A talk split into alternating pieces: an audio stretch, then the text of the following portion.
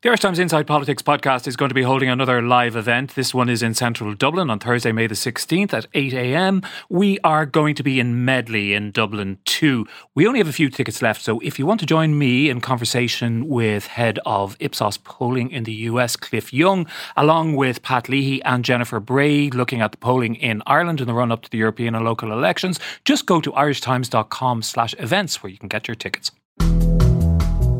It's Wednesday, September the 6th, and you're very welcome to the weekly politics podcast from the Irish Times. I'm Hugh Linehan. On today's show, we'll be talking to Barry Cowen, Fianna Fáil spokesperson from Housing, on proposals from the party to give added incentives to the building industry and other issues, including the impending repayment of water charges. Later on, we'll be joined by our political correspondent, Fiach Kelly, who's with the Sinn Féin Think In in County Meath, and we'll be hearing about the party's own latest thinking on what to do about its leadership and also the situation in Northern Ireland. But before we start, I just wanted to tell you that we will be recording a live show as part of the first Dublin Podcast Festival, which runs from the 19th to the 30th of September with all kinds of podcasting goodness. Myself and the Inside Politics crew will be in the Workman's Club in Dublin as part of a podcast extravaganza, it says here, at a quarter to four on Sunday, September the 24th. You can just come along for us or you can book for the full day. And what better way to spend a Sunday, I ask myself. Anyway, to find out more just and to book your tickets, just go to dublinpodcastfestival.ie. That's dublinpodcastfestival.ie. And I'm joined in studio by Pat Leahy. Pat, how are you today? Good morning, Hugh. Also on the line, Barry Cowen. Barry Cowen, thanks for joining us this morning. Can I ask you about the report in last weekend's Sunday Business Post, which suggested that you and Fianna Fáil are now proposing a series of tax incentives, or at least tax reductions, for the building industry to address the housing crisis? You know, we're well aware of the failings of government in recent years and the neglect on this issue, which has led us to this uh, dreaded vista whereby uh, the statistics emanating from everything to do with the failure of housing is having a detrimental effect on the economy and on society.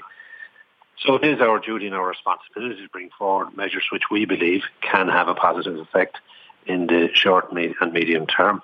And the basic problem is one of supply. And you know, to build houses, we need builders. Builders need to be in a competitive market in order to partake in the in, in the provision of houses. And at present, they cannot do so for a number of reasons. So we've come forward with a wide range of proposals in relation to the private sector and in relation, in relation to the state's responsibility and how they can respond and respond better and more adequately than they have done in the past. And this measure in relation to that is targeted at the provision of affordable homes. And, you know, it's not a blanket um, holiday that is portrayed by some commentators and those who who oppose us. Uh, even the minister, in response to questions I put to him in June, had said a blanket proposal such as this would cost 240 million and wouldn't work in isolation, and that had been confirmed by the ESRI. And I, I and I accept that, and I never intended for it to be one uh, solution on its own. It is part of a wide range of suite of measures that are necessary, including this one, to help and assist in the provision of, of, of more homes. And we talk about the construction sector, you know, and I hear people jump uh, to, to talk, to categorize it as being pro-developers and big developers and Fianna Fáil going back to the Galway tent days and so forth. That's not at all. And it's a caricature that's too easy to portray for some, for, for many. We want to um, build houses, and builders build houses. Carpenters, blocklayers, plasterers, plumbers, um, the retail sector in relation to the provision of furnishings and so forth. This can have a positive impact in, in many facets of society. However, however, it is it is understandable, isn't it, that some people might bridle at at uh, Fianna Fáil supporting a proposal which has been pushed most aggressively by the Construction Industry Federation, hasn't it? It, it may well have been, and for, for, for good reason, as I've outlined and I make no apologies for participating in trying to initiate the sort of response that is necessary in order to address this bloody problem because it hasn't been solved far from it in recent times. And that's my duty and responsibility, as I said earlier, and that of my party. And we are more than anxious to play our part and more than anxious to remove party politics from this and allow us to be part of the solution that government can bring forward in order to address this issue. Morning, Barry Pat Leahy here. Uh, how would you address the difficulties that you've seen in, with such a policy that we've seen before. I mean, obviously, tax incentive led development was a big part of the construction economy in the 2000s. And uh, with all the consequences. Uh, yeah, Pat, and, the... and, in some instances, uh, they were quite beneficial and helpful to many parts of the country, especially rural areas which had become dilapidated and there was no appetite on the part of the sector to provide uh, an incentive or revitalise or re-energise those areas. I accept that. I accept that entirely. But, it, but, but the flip no side doubt. of it was in in oh, yeah, particularly in the latter part, it went on for far yeah, too long. They were too broadly. Uh, they were too mm, far too broadly that. applied. But how, I, how do you? I mean, how do you ensure against that happening again? I accept that first of all, and I acknowledge that. And I appreciate in some instances it went too far and was too broad and was taken advantage of and was of no benefit and ultimately contributed towards uh, the problems that we've had. I accept that. And, and we, we have to look back on, on, on, on, on this period and learn from it and bring forward new proposals with, with having acknowledged what has happened in the past and, and, and the difficulties that there was or the failings that there was in some policies. And in this particular instance, this one initiative is targeted at, is targeted at the affordable sector, is targeted at those that cannot qualify for social housing, but cannot afford a house at the price at which they're being charged. And we're saying the construction sector is saying, and it has been proven in recent times, that the cost of construction is barring many from entering into uh, the, the, the sector. So you look at planning and development costs, you look at certification costs, for example, in relation to compliance matters, which wouldn't be compromising and not attacking the credibility of that process. But it's interesting to see that in the north and in the UK, it costs a fifth of what it is in this jurisdiction. That's something that has to be investigated, and there's a process by which that could be adjudicated and implemented by the state rather than the private sector where it is presently. And local authorities could play a role there and could generate income for local authorities. The cost, the cost of finance, Pat, is another issue. And the government have made no effort to, to, to bring forward the will that is there within pension funds, within private funds, within credit unions, who want to invest in a vehicle that can give them a return, but that can give the state a return in the provision of social houses. And that's another aspect of the policy. Politically, you must have you must have known that this would lead to the sort of charges that fairly predictably, uh, fairly predictably oh, followed. Of course it. I did. Of course I did, Pat. And I'm prepared to take on those charges. I'm prepared to acknowledge from where they came, and I'm prepared to uh, target the, the, the, proposal rather than the blanket, uh, you know, uh, holiday that, that, that one jumped to the conclusion, and many did. Even the minister has jumped to that same conclusion. When I read your own article, your own piece this morning by Fiach Kelly that says he has rejected the proposal. I know he rejected the proposal as a blanket proposal based on the questions that I had asked, asked him in June.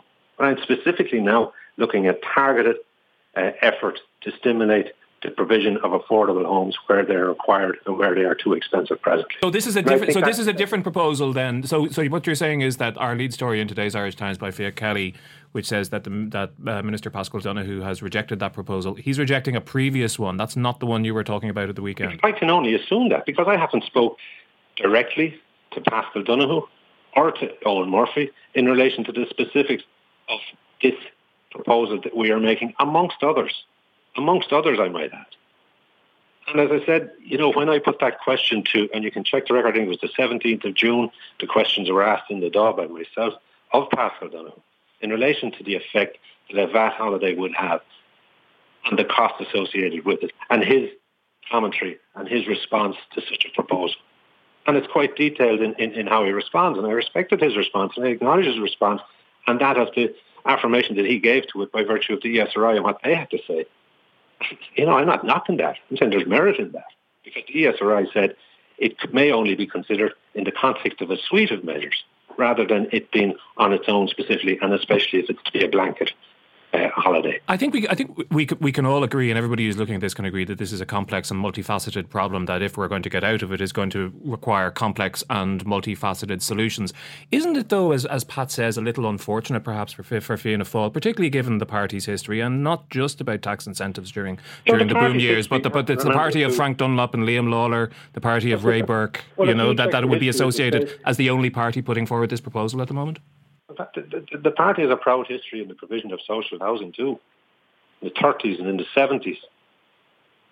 And if the state presently, or the government presently, continued at the rate at which houses were being built by the state, even in 2010, there'd be a lot more provided that has been provided by this government. Only 2,400 social houses have been provided by the state in relation to new construction since 2010. That's a fact. So how much so tax? I, how much tax would if how much tax would be foregone? I well, listen, I don't take kindly to being told that Fianna Fáil and its history in relation to in relation to housing is a bad one. Far from it. But but I, I'm not fearful of the mistakes of the past and its impact in relation to the solutions of today and into the future. I'm pragmatic. I'm elected. I'm a representative of the party. I've been given a responsibility and haven't consulted with the party. This is part of the solution that we believe is necessary at this present day. But given that very, given that very history, given that Barry, given that very proud history of Fianna Fáil, which you've just referenced, would it not be better for the party to focus more on the provision of social housing, which it largely did itself in the sure, in the from the 1930s to the 1970s, yeah, and to return to that as a policy? But Hugh, as I said to you, and I've said on many occasions, this is this is multifaceted. There's a there's a double there's a responsibility here on the state on one on one side of defence and on the private sector in relation to the other. And we're saying that we're making proposals in relation to the two. And it's multifaceted and then there's many more proposals. As I said to you, in relation to the state, the state is only investing 51% of what it invested in 2008 in relation to local authorities and their provision of social houses and new construction. That's a fact too. That has to be improved. And how can it be improved? It can be improved if, for example, and the government have talked about it themselves, and if they want to go about it, they could do so in relation to raising funds off finance, off balance sheet, in order to provide uh, houses to, to, to 90,000 that are on waiting lists. And there's 90,000 households. That's an awful lot more people than 90,000. But they have failed miserably in this regard. As I said to you, there's, there's you know, NAMA presently uh, has a model by which it can attract funds off balance sheet, construct units and lease. And that's something that should be explored in relation to their the way in which they could manage much many state lands. So, so in, and, rela- and in relation to that, and and to and to your other proposals, where where do we go from here, Barry? It's not like in previous Dáils where you're the opposition party and you're putting forward proposals which the government will probably choose to reject. It's a confidence exactly. supply arrangement. In, you will be in negotiations and discussions with Paschal Donohoe and Leo Varadkar over the next few weeks. Is this is this a, is this a concrete proposal which which might it's influence in, your decision? Exactly, it's in that spirit that we will enter these negotiations in relation to the forthcoming budget with a view and with, with, with a will to bring forward new measures, new measures that can have an effect and go, you know, not be dependent on the conventional methods which have failed miserably in recent years. And, and this proposal, amongst others, is something we will discuss with a view to arriving at a compromise whereby we believe that at the end of which process we might have something that can yield results. And that's, that's the spirit in which we go into them, and that's the spirit we would hope that others would enter into them also. On the matter of budgets, though, and budgetary plans, do you think that there's something kind of incongruous about you know, being government being in a position where it's scrambling around for resources to put into social housing, either the direct provision of same or through uh, through plans like the one that, that, that you've floated, which would cost the exchequer hundreds uh, hundreds of millions, while at no, the same time, you well, can't well, say it would cost hundreds of millions. Well, it would in know. foregone in tax foregone. That's this. I mean, in, in budgetary terms, may, the oh, benefits sure. that may accrue to the economy from the improvement within the sector from the various yeah, but it's but it's there is a cost and, and trades that I've mentioned. There, there, there is a cost, and perhaps this was one of the great mistakes that was made during during the 2000s was for the government not to count the cost of the tax foregone from various tax breaks. But that's, I suppose, a separate uh, that's that's a separate point. The, the question I was going to ask is about. Is, the question I was going to ask uh, uh, is about the uh, about the refunding of water charges, which will see checks going out to whatever a million people at some stage uh, later this year, at the same time that the government is, as I say, scratching around for resources to put into social housing? Well, I mean, you know, first and foremost, we deal with the housing question that you had before we get to the one in relation to water.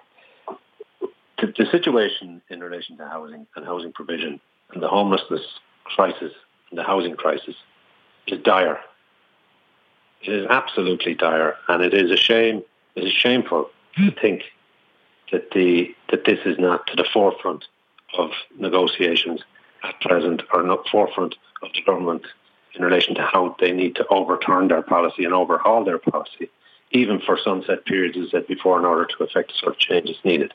And for the minister to be meeting with 31 local authorities uh, Friday, whom he has been and his predecessor have been meeting regularly, uh, whom have supposedly been working with regularly in order to try and implement their two failed plans, says it all. But leaving that aside, you know, the, the, the, the there is a duty on on government to look at other means rather than conventional means that I've mentioned.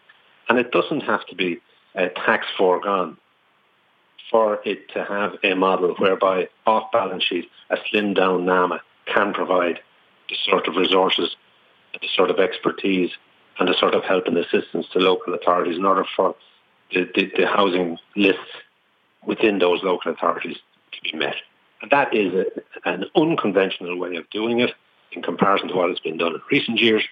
And I believe, and I would implore on government to, to investigate, which they had committed to do, by the way, for which we have had no response, which they had committed to do also in relation to there's still a cost. There's still a cost to the rent, exchequer, rental sector, no matter how you cut it. Initiatives to help and, and, and assist uh, the provision of more rental accommodation. We haven't seen that either. Now, in relation to the to, to, to, to, the to the water charges issue, the government are simply reacting, as they committed to do when forming a government, to abide by the wishes of the Dáil further to the recommendations of a, an all-party committee for which they were part of too.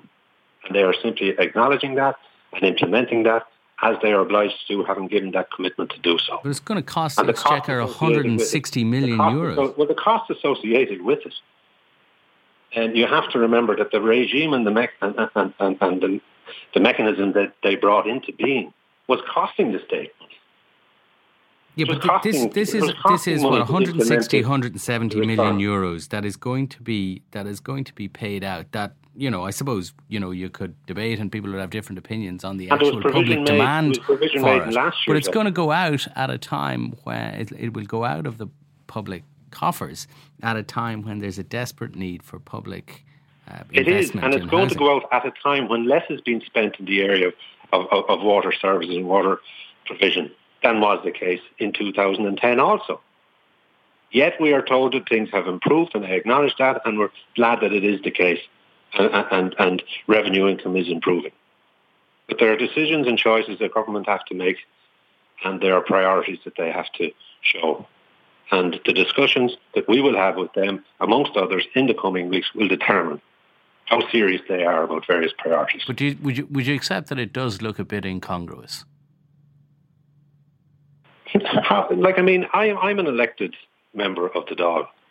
Uh, I had entered into a process in good faith, as did many others from other parties and none, including those from within government. And they agreed a process by which uh, that issue would be dealt with. And the government now are implementing that, as was the wishes of the Dáil, which by association is the wishes of the people. fair enough. We shall have to leave it there. In, in, that context, it's unfortunate that the costs associated with it, as you mentioned, have to have to be balanced, and so they will. But it's against the backdrop of many millions have been wasted by the same government in relation to that particular policy that they pursues pursues far longer than was necessary. We shall leave it there. Barry Cowen, thanks very much indeed for joining us this morning. So you seem to be suggesting not just that this is a kind of a you know caught with their pants down thing for all the political parties in relation to the water water charges or the water refunds because it does look terrible when there are people living in B and B's and uh, the likes of you and me. I know I am anyway. We'll be getting a check in the post before Christmas that we don't necessarily need. I have a slight doubt about that because I've moved house, so I suspect that uh, from inquiries, so somebody else might get paid, somebody else might get my check. But yes, um, uh, I, I, you know, uh, I, I think we have to be careful about this. It looks, as I was saying to Barry Cowen, it, it, it looks at the very least, highly incongruous that the government is giving away free money at a time when there's a an obvious and desperate need for uh, public investment um, uh, in housing, and you can argue in many other areas as well, but certainly uh, in housing. At the same time, uh, governments tend not to become unpopular by giving away free stuff, free money, free services, uh, whatever. So, uh, you know, I think we need to be, uh, you know, I think we need to be careful about leaping to conclusions as to the politics of it. But I think that government will have to come up with, uh, and the opposition, who own this policy just as much as uh, as the government does. Very kind of saying. Yeah, um, uh, you know, I, I, I think they will have to come up with a pretty clear justification. And I'm not sure Barry quite managed to do that uh, in in the short conversation we had there for the expenditure of 160, 170 million euros at a time when that sort of money could make an appreciable difference uh, in, in, and in then terms just, of housing. Just to tease out a little bit more broadly the, the housing thing itself, which is the complete elephant in the room at the moment and seems to be, and the, the question of what, if anything, the government can do, or whether it's got its head screwed on properly in terms of a coherent approach. Um, what role does Fianna Fáil have to play in all that? Yeah, I was quite struck by um, the the suggestion by Barry Cowen uh, at the weekend, which we were just discussing there about this tax break uh, for builders to stimulate um, uh, to stimulate investment. And I take his point about it being targeted and uh, and narrow and and uh, what they call a sunset clause in it, in that it would expire. Um, uh, you know, it would Mind be t- we know- time. we it know would what be time limited. clauses, But we know, know that- what that- happened what happens to before. them, yeah. We know Mm. what happened before when Fianna Fáil was in government. That the builders lobbied and the tax incentive schemes were not closed down; they were extended. They were broadened. Every, you know, there was a number of different types of tax incentive scheme operating in the 90s and in the early 2000s. There was ones that were directed at sectors, so hotels, car parks, and so forth. Uh, and there was ones directed at specific geographical locations. And what they were enormously successful at was targeting investment into those areas, into the sectors and into the geographical areas. They were supremely successful. They were too successful. But what happened, what followed was political weakness that did not shut those incentive schemes down when they had achieved when they had patently achieved their aims. And they were almost like for policymakers and politicians.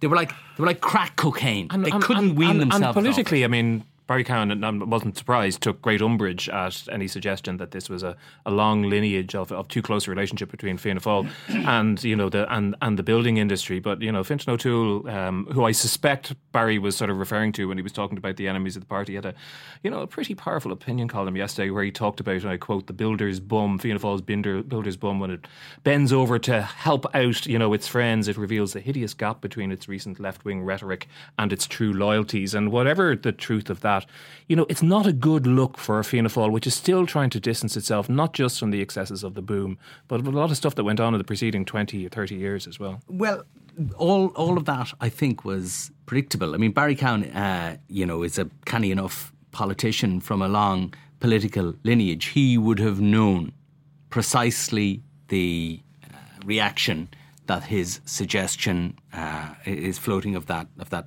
policy would have aroused, um, and presumably he, he did so in that uh, in in that knowledge. Now, I, I, can only think that it's the sort of uh, it's the sort of policy that had it been proposed in Yes Minister that uh, Sir Humphrey would compliment the minister for his courageous mm. uh, decision or his courageous approach uh, to this.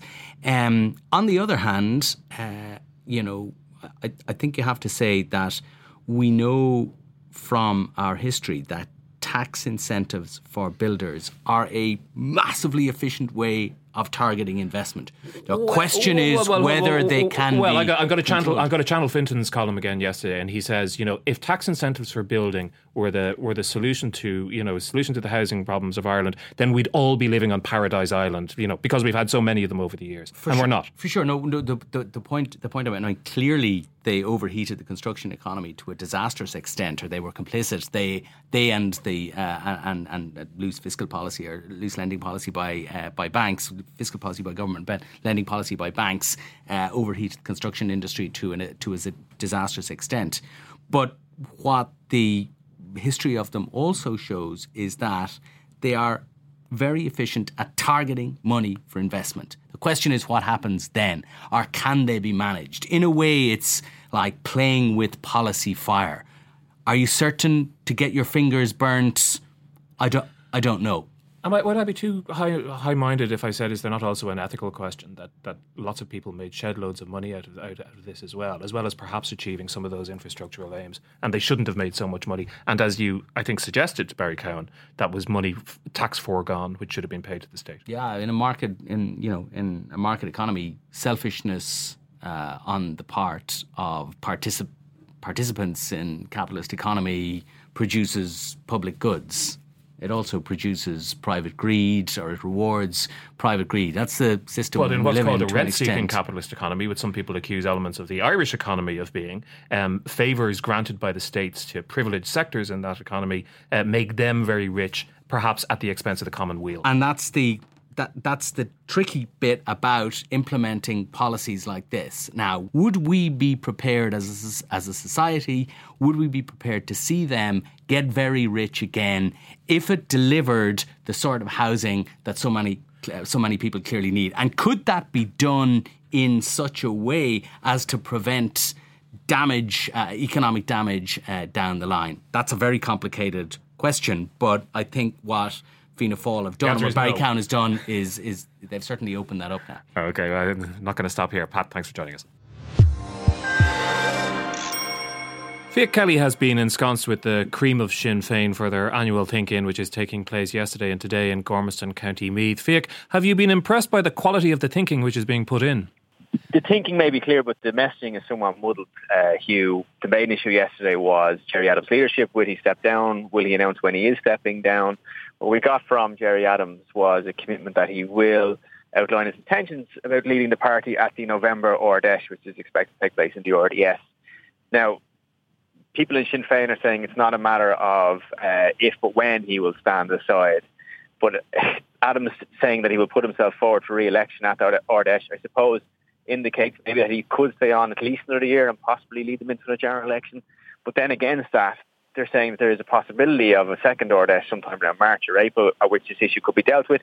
And Adams was asked in the last few days whether he would stand in his Louth constituency at the next election. And what he actually said there was he would, at this moment in time, that is his intention. So we're not quite, quite clear on the biggest issue facing Sinn Féin in the months ahead, which is the issue of Adams' leadership. On the issue of whether they'll go into government, that's a lot more clearer. They are quite definitive now that they do want to go into government, even if it means being a junior coalition partner to Fianna Fáil or Fine Gael. They'll have to get through a discussion process with their grassroots and have that decision ratified by a party Ard Fheis. But the message from the leadership and the parliamentary party is very clear. They want to be in government. How connected are those two elements of Sinn Féin's strategy, the, the leadership, the approach to the leadership and the approach to government? From an internal Sinn Féin point of view, Sinn Féin will, would wish it wouldn't be so, but they are not going to go into government with Gerry Adams as the leader. That's just a basic political fact. Nobody is going to entertain thoughts of coalition with Sinn Féin until Adams stands down.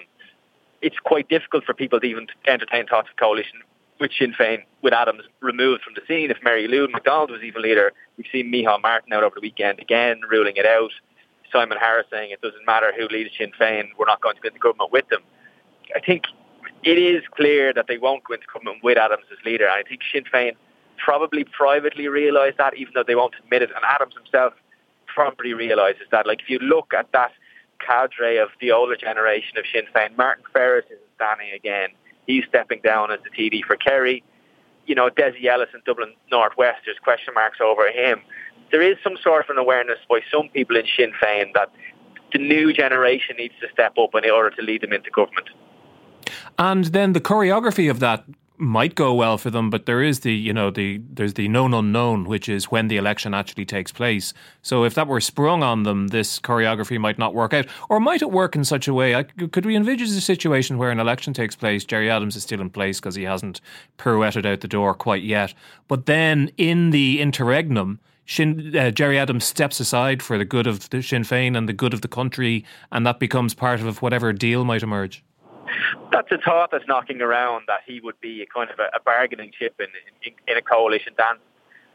But I think the main reason for getting rid of Adams would be that you know if you think if you think forward that election campaign, we'll have a TV debate with Leo Varadkar, the brand new leader of Fine Gael, Micheál Martin, quite nimble on his feet, nimble intellectually, and then Adams, who has proven himself not to be a good campaigner and a good debater. So perhaps Mary Lou would be the, the right person for the party in there at that time, presenting a new face to the public. But there is the other thing that Sinn Féin have to weigh up, that Adams is the glue that keeps the organisation together. He's also a very big draw for them as a brand. People vote for Sinn Féin because of Gerry Adams.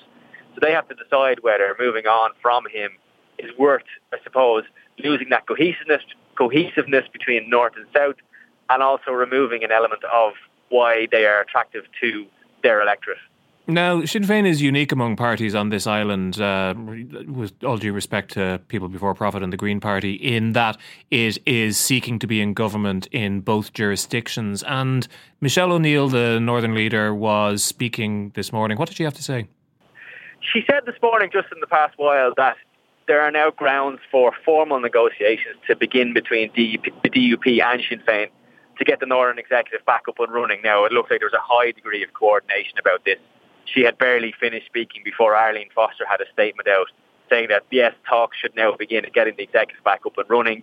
Um, Foster and Sinn Féin both said there have been informal contacts behind the scenes over the last week and a half to move in this direction and would even lead you to believe perhaps that Foster's speech last week to her own party, at which she said, you know, that we shouldn't be threatened by the Irish language. It's not a threat to the union. She gave soft words but that was rejected out of hand by Sinn Féin. You do get the feeling now that that was all part of a coordinated process towards these formal talks.